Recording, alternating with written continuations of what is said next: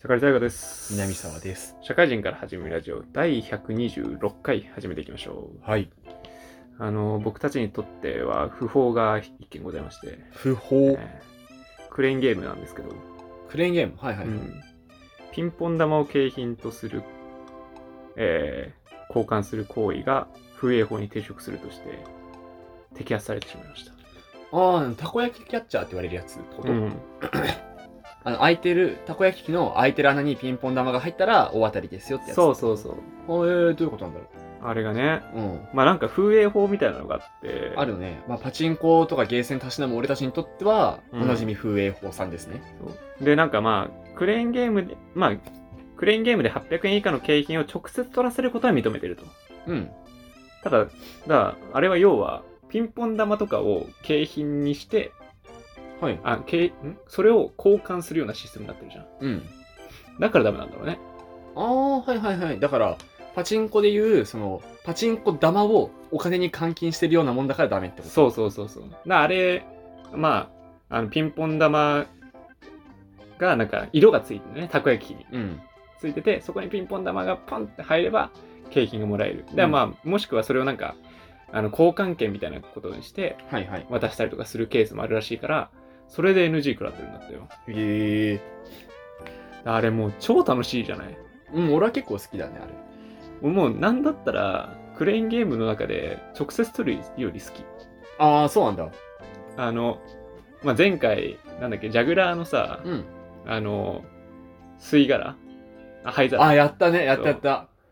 あの、もう潰れちゃったゲーセン行った時だ。そうそうそうそう川崎の。川崎のウエストをうん。行った時にやった時あんな楽しいもんあんだけどあれはね、お互いちょっとテンション、 はい、はいだったから、すげえ楽しんでたよ ね。 あのもう「はは入るは入い、るはい、はい、ないんかいみたいな。あのカイジのさ 沼。そう沼の気持ちなんだよねそうだね。あれのさ厄介なのがさたこ焼き器のうん。あのが丸いじゃないうん。あれのサイドなんなんだしで囲ってるのが四角なんだよねそうだね。だし四方ちょっと空いてんだよね。あれほんと悪 魔だよねもうやってるうちにさええ四方のところ埋めてくみたいな 埋めてって外堀埋めてから。アホって、あれで何万何円かかかけてんだと思って。 お、あ、でもあの時確か面白かったね。そう、あれ、もう、その後も結構あれやったりとかしてさ、あ、そうなんだ。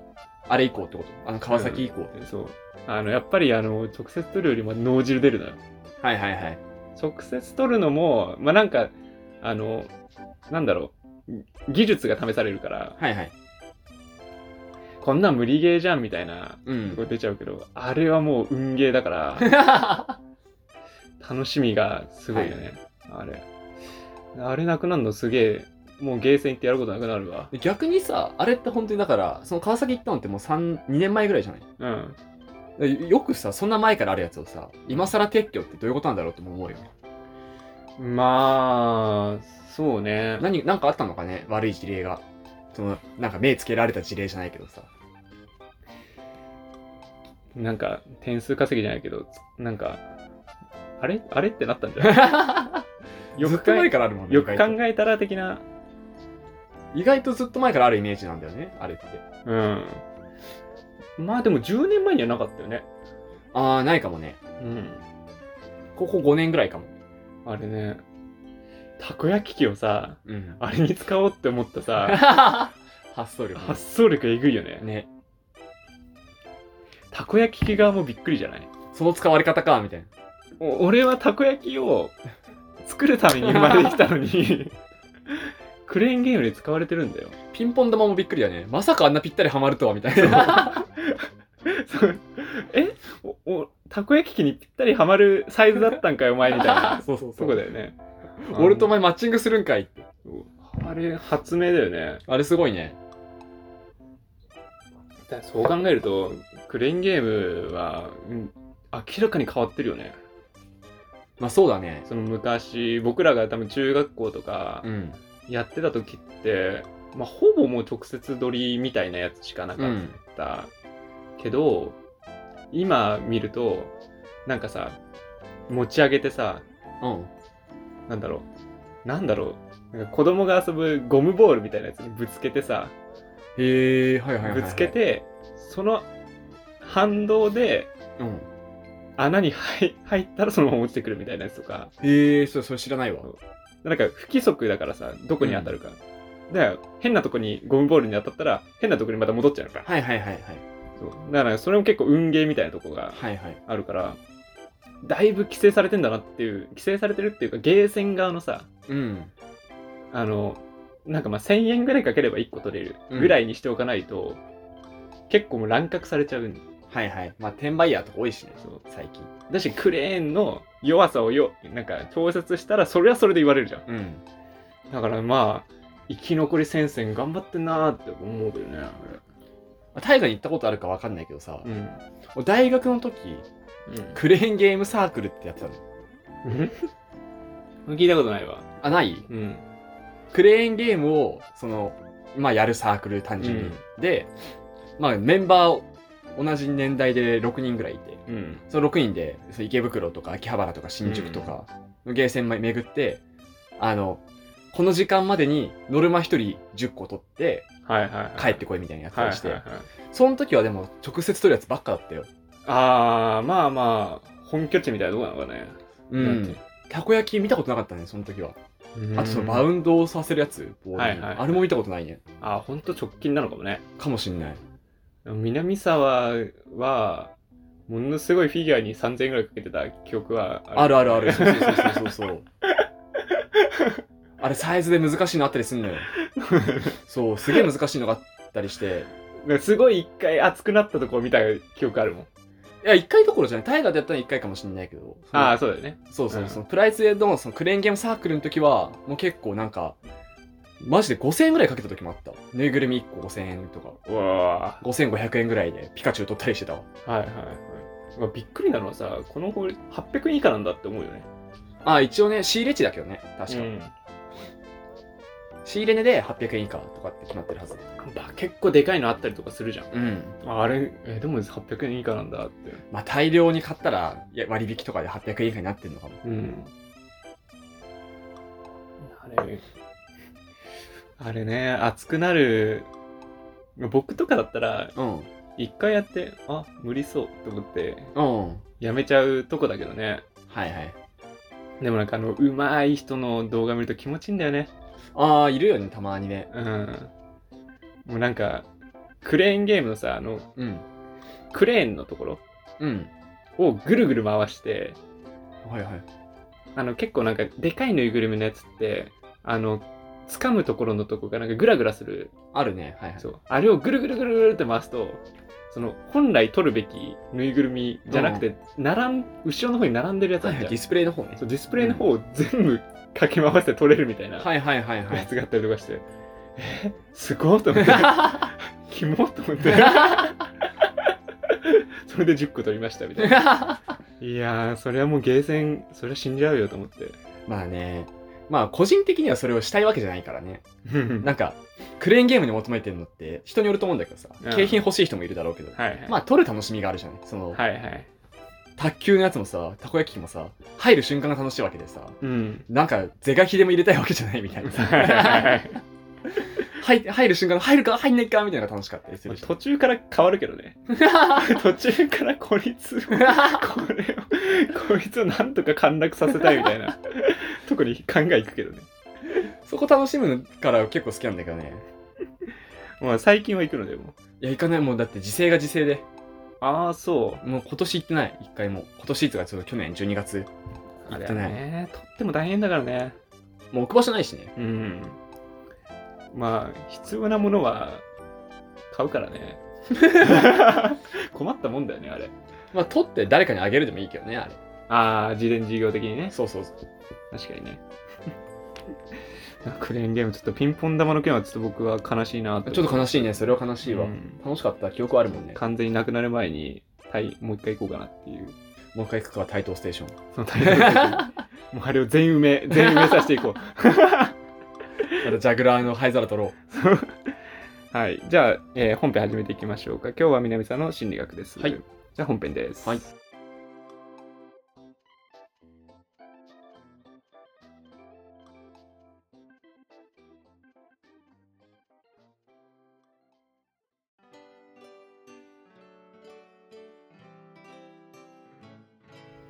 はい、本編です。はい、お願いします。えーでね、前回まで、えー知覚心理学としてね、人間の五感の話をしてきましたと。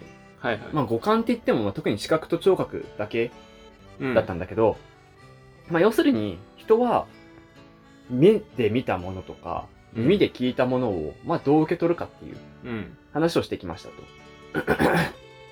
で、えー今回からは、逆にね、人間は行動するときにどういう心理なのか、うん、うん。っていうお話をしていくと。まあ、要するに、前回までの知覚心理学で、何かしらの刺激とか情報を受けますと。うん。受けた結果、どんな心理が働いたかってうん。いうのを今までやってて、今回以降で、その心理がどんな行動になるのかってところねはい。を話していこうと思っていて、まあ、これをね、まあ、俗に行動心理学と言います。うん、うん。なんで、え今回からしばらくにわたって、この行動心理学っていうものを話していこうと思っていますと。はい。で、まずね、行動心理学とは何なのかってとこなんだけど、うん。まあ、これはね、えっと、以前の回でもちょっとお話はさせてもらったんだけど、人を行動するときに、まあ、どんな心理でその行動したのっていうお話って、まあ今まで何回かしてて、うん。で、今まで話した内容をそのまま取り上げていくと、人が行動したときにどんな心理だったかっていうのは、その人の行動を観察することが大事だよって話をしてきました。うん、まあ、要するに、この心理状態だからこういう行動するだろうじゃなくて、先に行動を見て、この行動をしたということはこういう心理だったんだろうっていうね。逆説、はいはいはい逆算していくって感じうん。うん、うん。なんで、この行動心理学についても同じように、この逆算して、え行動から逆算して、まあ、ABC 分析とかの回でもやらせていただきましたけど、え心理を分析していくっていううん、うん。学問になっていますと。で、まあ、人の行動に着色、着目する、注目するってことで、別の呼び方で行動主義心理学とも言われていますと。うん、うん。で、まあ、この行動主義心理学っていうのをね、調べていくと、めちゃくちゃ強い言葉になっちゃうんだけど、でもって昔の考え方だから、えー今のこの行動心理学の考え方とはちょっと異なるんだけど、うん、まあ、この行動心理学の始まりとして覚えておいてほしいのが、行動に自由意志は存在せず、遺伝と環境によって人間の行動は決まるっていう名言というか発言がありうん。ます。はい、はい。まあ、これ要するに、人が行動するときって、心で動いてんじゃないんですよっていう話なんだね。うん。じゃなくて、えーそれまでのね、えー生き方とか、それまでの環境であったりとか、うん、うん。プラス今の環境と遺伝。まあ、この遺伝に関しては、まあ、足が速い、遅い、男子、女子、えー日本人、外国人みたいなね、いろんな遺伝があると思うんだけど、うんその遺伝によと環境によって行動っていうのは決まっているものだと。はい。だから、えーその時にね、人間が何を考えていようが、どう思っていようが、遺伝と環境で決まるんだよと。心じゃないよと。うん。心理学なのに心じゃないと。はい。ということで、まあ、一部では心なき心理学っていうね、別名がついてたりします。へえ。はい。まあ、それはまあ、あくまで昔の話であって、現在の研究ではちょっと、まあ、傾向は違ってるんだけど、まあ、それでもその傾向時代というか、この、こういう大筋の流れっていうのはまあ残っていて、基本部分については、環境だったりとか、まあ遺伝は変化させられないから、人のね。うん。人の環境を変化させることで、人の行動とかをある程度コントロールできるんじゃないかっていうのが今の研究の主な対象になってる。はい、はい。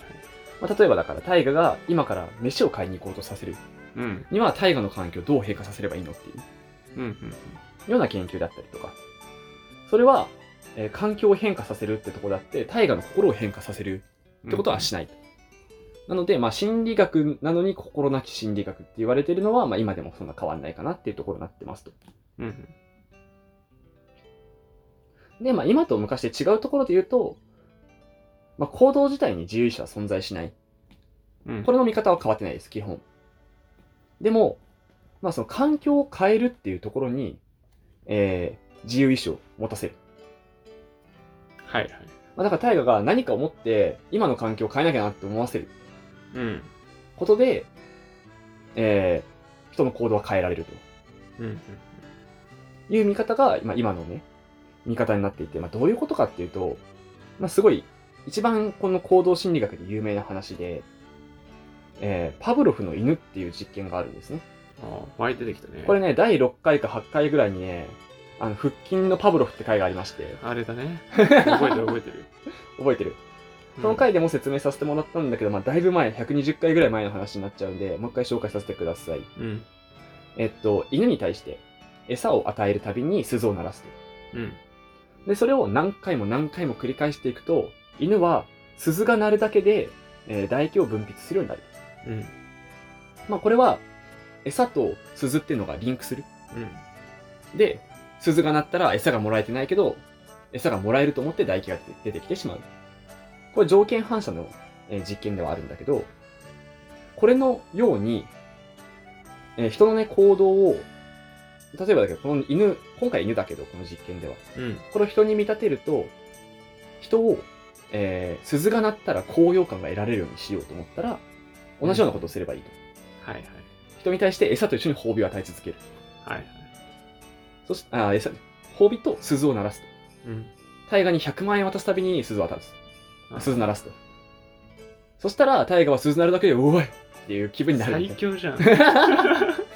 そしたら人はある程度コントロールできるよね。してほしいわ。100万円もらえんだったら。っていうような、まあ、ことができるよね。はい。それは、今までのこの環境、ここれが環境を変えるってこと。うん。鈴が鳴るイコール、えー、褒美がもらえるっていう環境にしちゃう。うん。っていうことで、えー人をコントロールする、教えるっていうのは、何かを習慣させる、習慣化させることだよ。っていううのんが、まあ、この行動心理学の基礎の部分だったりする。はい。まあ、今のも1回やっただけじゃ大河2回目でもそうはならないじゃない。うん。パブロフの犬犬も何回も繰り返したんだね。この餌と鈴を一緒にっていうのは。はいはい。 1回だけじゃ唾液は流さないと。うん。ただ何回もやるうちに覚えていくと。習慣化していく。うん。で、習慣化させることで環境を整えていくと。はいはい。で、そうすると人の行動とか動物の行動っていうのはある程度コントロールできるっていうのがこの行動心理学の、まあ、大元の考え、おおよその考えになっています。うん。うん。というわけですね。まあなんで行動心理学におけるこの考え方っていうのは、前々前回ぐらいにあった ABC 分析ってあったじゃん。はい。あれと、まあ、ほとんど一緒で、行動に対しての評価であったりとか、うん。行動に対しての過程に対して、罰や褒美を与えることで、まあ、その行動を習慣づけさせていこうはい。と。例えば、やっちゃいけない行動に対しては罰を与えるというのを繰り返していけば、人はやらなくなる。はい。で、やった方がいい行動に対して褒美を与え続けると、人はやるようになる。うん。これはもう、心理とかじゃなくて、もう、そういう習慣ですよねっていう。うん。それを習慣づけることが、そもそも教育であって、教えることであるみたいな、まあ強引な考え方というか、ちょっと強気な考え方がこの行動心理学になっています。うん。はい。で、えーこの行動心理学ってものをネットとかで検索してもらうとすぐ出てくるんだけど、うん。行動心理学ってね、えー、仕草から読み取る人の心理みたいはいはい。なのも結構行動心理学で検索するとよく出てきたりするんだよね。はい。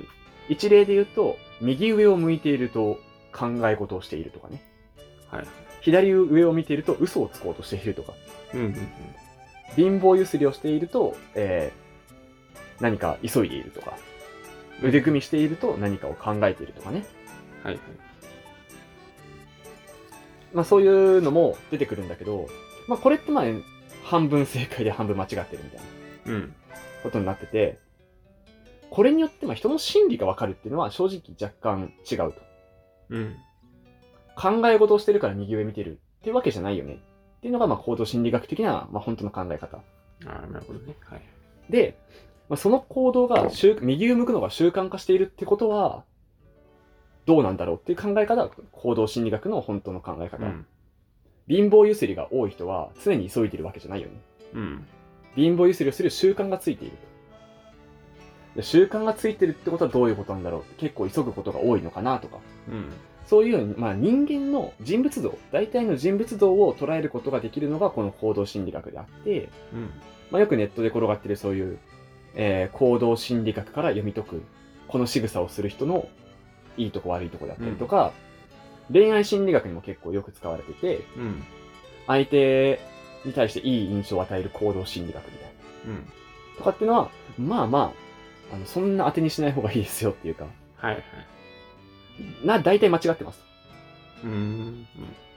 いうところで、まあ、この行動心理学によって、人の心理が分かるようになるわけじゃない。行動に、行動を見て、その行動で、相手が今何考えているのか分からない。うん。けれども、その人が大体どういう人間なのかは行動で分かるようになる。うん。っていうのが、えーこの行動心理学になってますよっていうのを、えーまず覚えておいてもらってから、次回以降の、この詳しい行動心理学を聞いていただければかなとはいはい。思っていますっていうのが今回のお話でしたと。ので、まあ次回に続くって感じですね。次回以降はこの行動心理学より掘り下げていこうと思っています。で、ね、さっき言ったネットでどういうのが転がってるのかっていうのも、まあ紹介できたらなとは思うので、はいはい。そこら辺もお楽しみにって感じですね。わかりました。じゃあ、エンディングいきましょう。はい。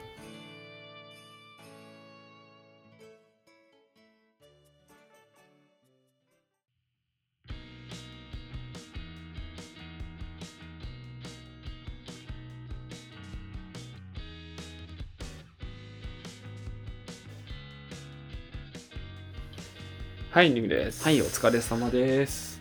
いや、行動心理学も好きですね、 僕。多分。好きです。あ好きそうだね。でも結構、だから、その、メンタリストとかの人、まあなんか間違ってる、間違ってない、あるかもしれないけど、うん。元にしてるのは行動心理学ってことですそうだね。そうそう。まあよくね、あの、カードがさ、5枚あってさ、そうだね。どれを、なんかこう、どれが正解かを当てますみたいな人とかって、行動心理学。行動心理学。学だね。うーん。まあ、あれも多分、まあ、ロジックとしては、まずはその人がどういう人なのかを行動心理学上読み解くと。うんうんうん。大河にどういう癖があるのかっていうのを見抜くっていうのがね、はい。行動心理学の上で考えて癖を見抜く。うん。なんかそれ、なんか最後のそこら辺結構分かんなかったんだけど、ん。基本的に僕とか、えっ、と、基本的に左上をすごい見ます。うん。で、その後とかに嘘をつくことが多かったっそうそうそうそう。てなった時に、あの、嘘をついたっていうのと左上を見たってのをリンクさせることによってっていうことだよね。そうそう。によって、まあ、大河はそういう人物。そういう癖がついてる人物。でただその、まあ、僕じゃなかったとしたら右上かもしれないし、そうだみね。たいな話。そうそうそう。かもしんないし、まあ、嘘をつく時の場合があるというか、うん。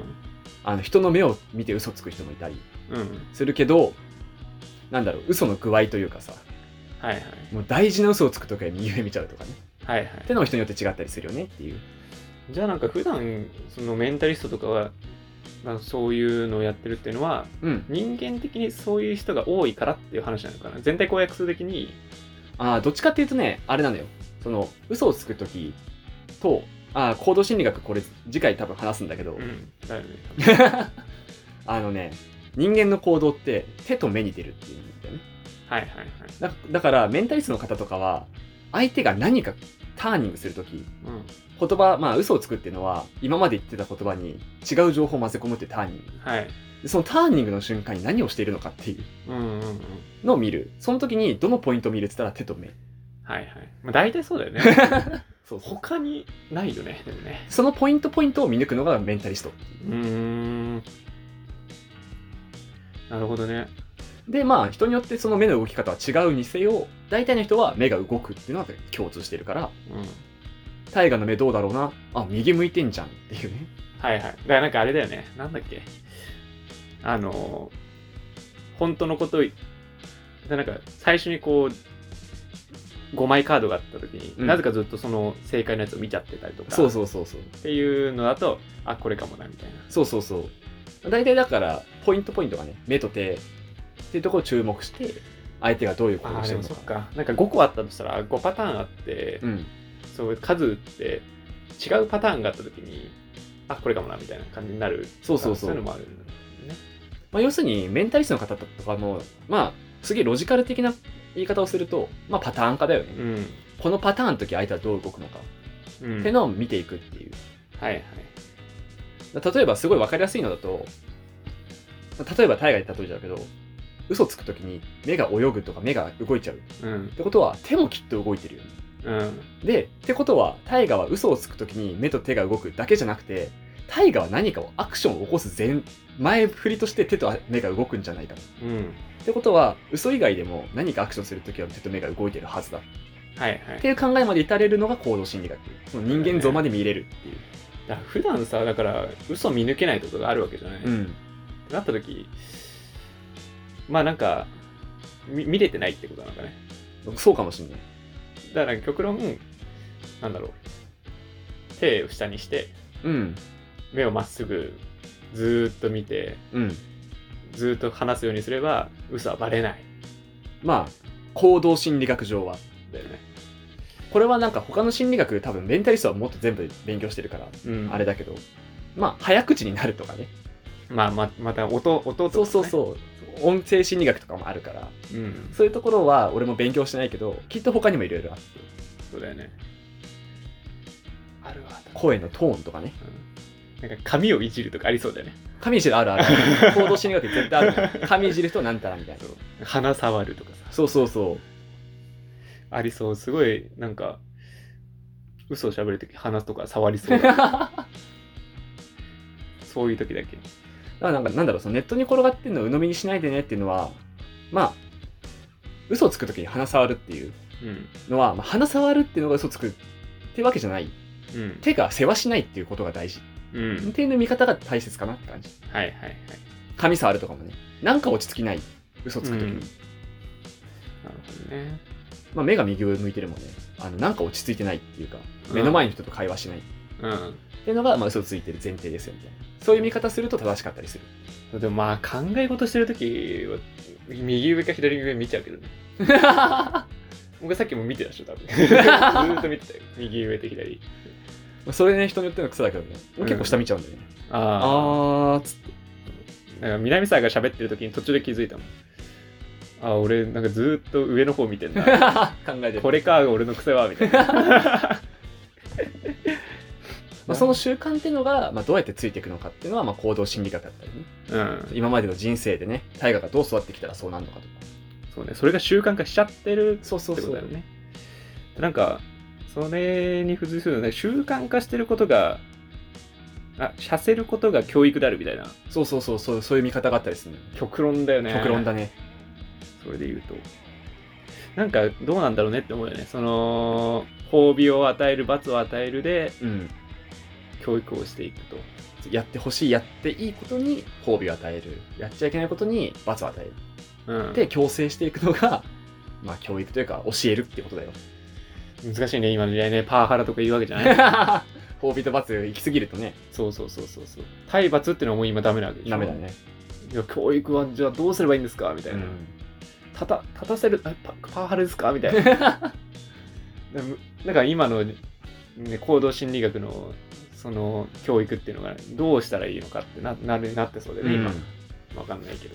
バランスどうするのかだよね多分このなんだろう褒美がさ甘すぎると褒美にならなかったりうん。はい罰がなあまりに緩すぎると罰になってなかったりすると強制できないじゃんはいはい。例えばだけどゴミをその辺捨てていいよそ捨てていいよと言わないけどさ、うダメでしょだけやったらまあ捨てちゃうよね ん、ねダメだろパーンって殴ったら捨てなくなるよねえそそうう捨てたくなるからね子供に対してもねそうそうそうのどう教育したらいいかっていう話だしでなんかその南沢はあったその習慣化そのさせた教ささせられた教育みたいなさせられた教育はねないねあんまり俺もないんだそよ、のね、褒美と罰みたいな飴と鞭みたいなのはないうんなんかこうよくあるじゃないあのお手伝いとか家事とかやったらお小遣いもらえる、ないないないなんかあれって結構なんか周りにいたような気がする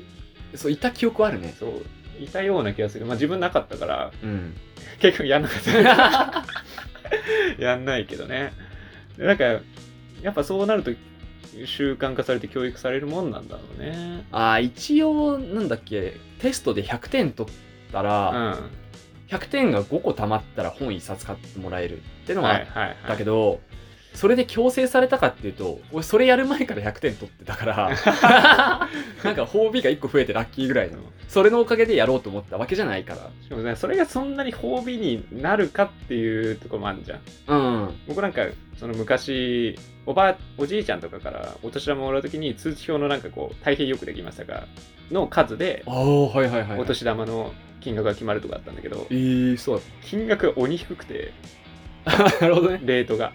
はいはい1個増えるごとに5円上がるぐらいだったそうとそんな変わらんだろうっていうねあれマックスやっても、え、5000いかないのみはいはいはいたいなレベルだと、正直別になんか見せるだけはいみたいなうん感じになっちゃうからさ。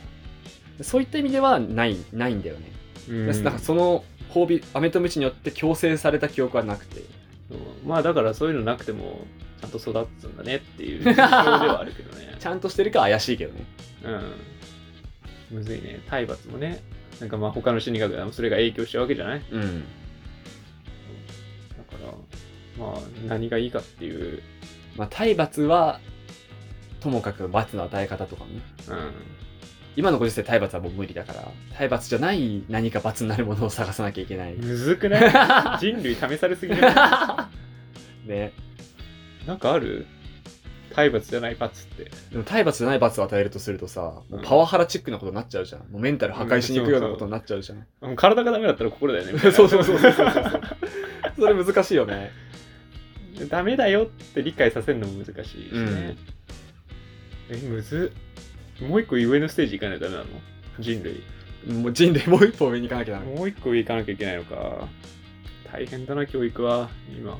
ね、だだからご飯抜きとかにしたらもう今非難合々だもんねうん。まあ、いい塩梅だと思うけどね。ご飯抜き、うん、いい塩梅じゃないい虐待って言われかねないぞそれや、まあ、ずっとじゃないよ。まあまあねうん、昼飯抜きぐらいさ。うんあおやつ抜きとかいい塩梅かもね。あおやつ抜きいい塩梅かもでも、まあ、年いったらおやつが褒美になんねえんだよ な。しかしちっちゃい頃はそれでいいかもしれない、その辺はその結婚して奥さんできたら、うん話し合う必要絶対あるなと思うんだよねうんどういうふうにしていくかっていうのははいはい子供作る前にう体罰きつめでいくのかさん体罰きつめっていうか罰きつめでいくのかうん緩めでいくのか褒美甘めでいくのかちょっとだけにするのかとかむずで結構最近さよく聞くんだけどさ、うんあのおじさん家に行ったらおじさんが何か買ってくれるとかはいはいはいってのもなんかおじさんが与えすぎちゃうとやっぱ良くないとか、うんあったりするからなんか親族で話さなきゃいけないんだろうな、あれねうんでもなんかあのうちの母親とかはすごいしっかりしてたそこらいやしっかりしてるんだろうね、うんきっと、辺母親とその弟とうん、かでも協定が結ばれてるのね、はいはいはいこれ以上の金額は与えないって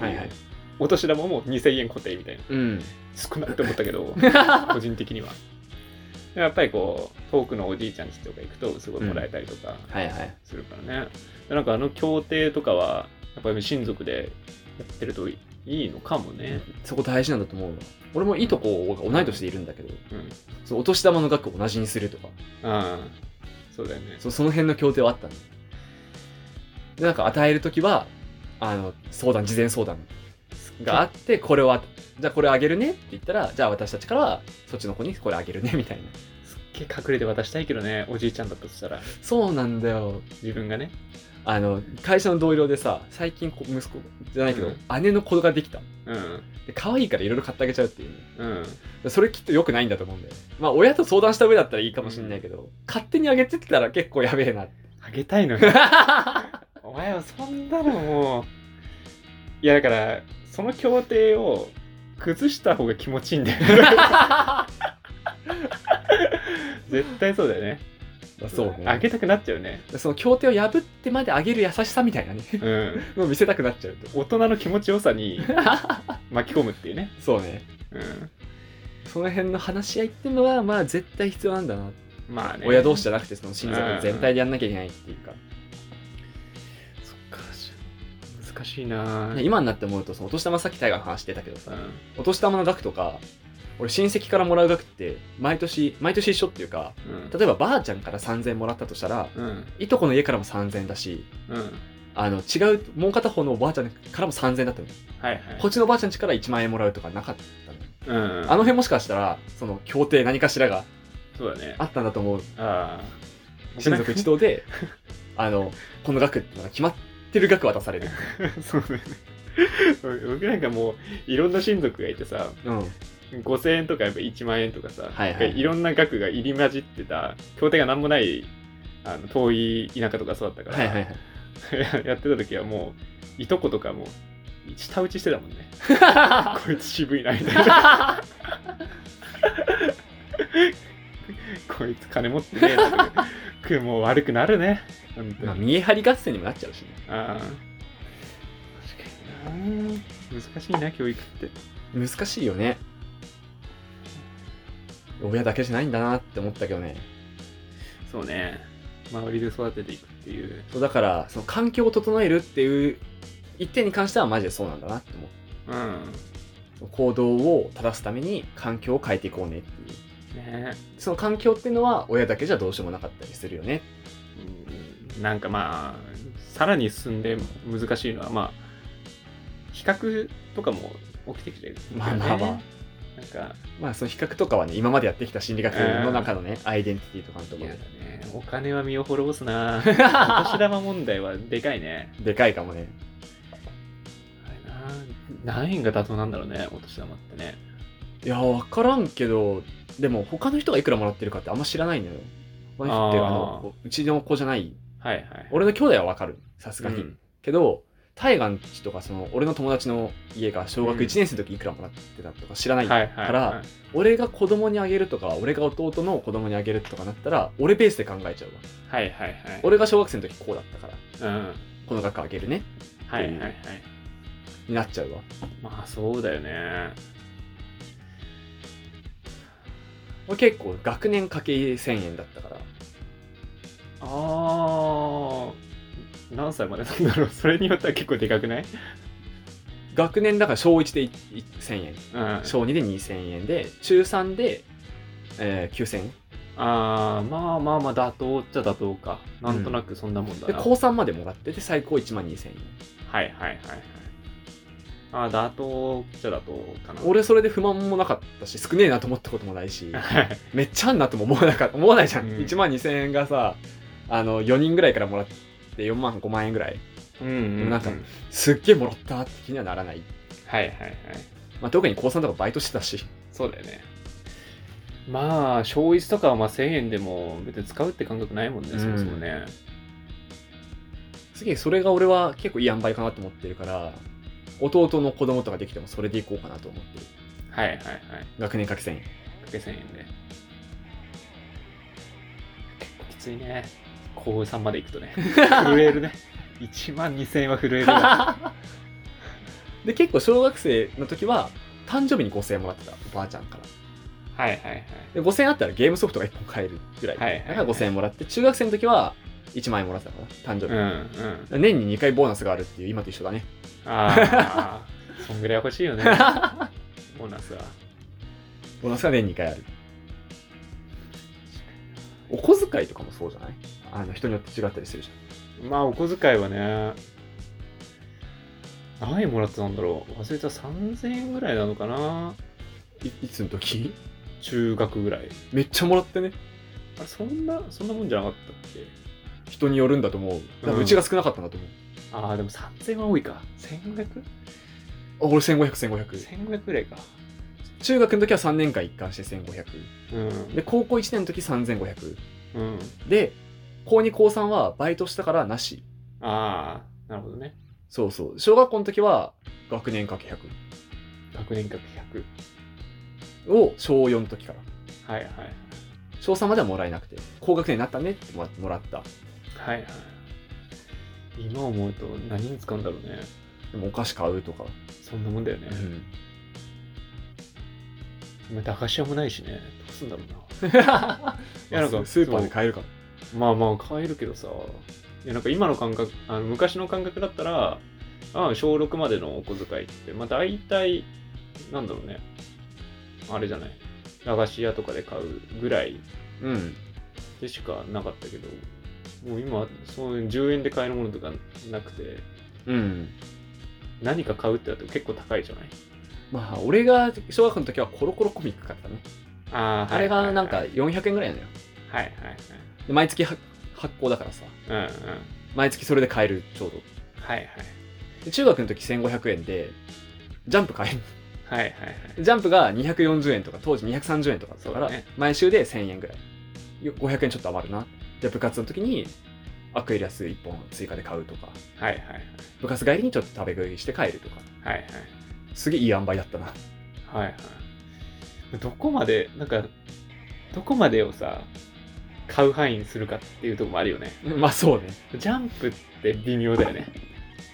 まあまあ、家によっては、俺の友達の家とかは、親が買親って、が買う、そそうそう親が買っ買て、それとは別にお小遣いがあったりして、うの。うん。それはいい、俺は羨ましかったね、単純に。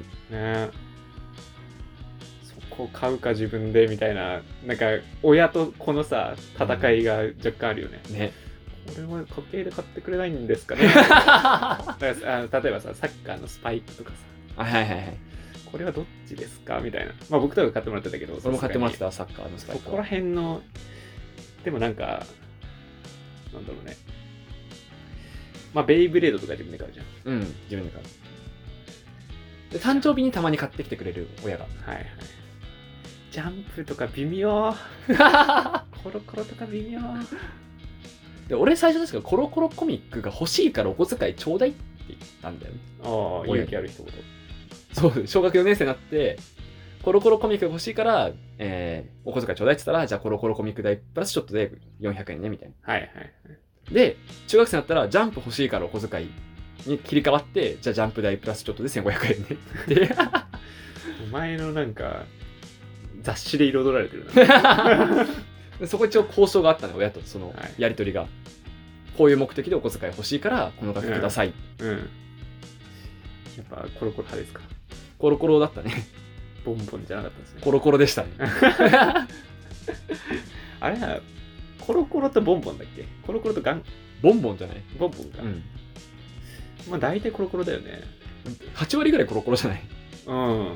もう、ボンボン見てるやつは、聞いたことなかった。聞いたことないデンジャラス D さんのコロコロだねコロコロだよね。うん僕らの時代はもう、レッツゴーですからね。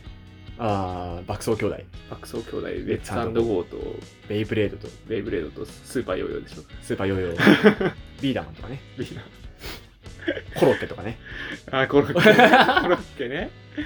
コロッケ好きだった な。宇宙人田中太郎とかあったねあったね。あれも今で言ったらもうジャガーさんの立ち位置。そうそうそうそうまあ今、ジャガーさんもないけど。そう、確かに。コロコロやっぱすごいな。まあベイブレードもそうだしねベイブレードもそうだね。初期の。そうデュエマもそうだねルーエマもそうだね。すごいね。コロコロ、全盛 期今コロコロはどうなってますベイブレードやってるあ、やってる。あ、まあ今流行ってるもんね。デュエルマスターズもやってるああ、変わんな。でデンジャラスジースもやってる変わんな。星のカービィもやってるまだやってるのあれまだやって る。で、ポケモンもやってるようなピッピッピのやつ。え終われよ。でも、かん、もう、両津じゃん。こっち亀じゃん、もう。全員両手だから。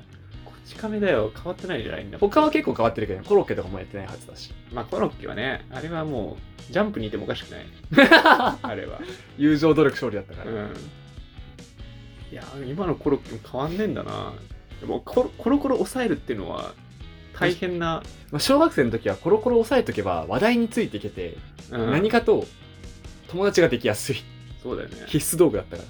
あのコロコロのさあの買ったことによるあのコロコロ限定のベイブレードとかってあるね。あるよねあるね。なんかねあれね応募者全員サービスね。そうあれなんかなまあもらってたけどうん。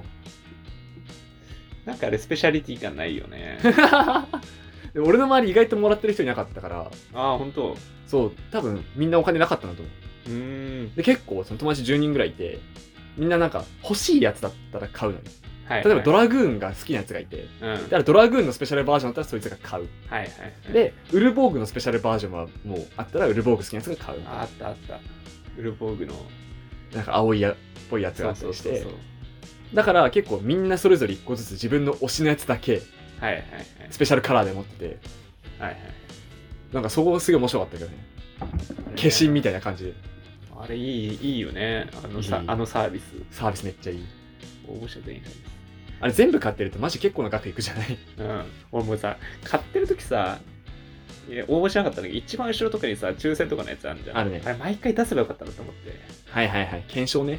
検証、うあれなんか毎回出さなかったんだよな、ん。出してない。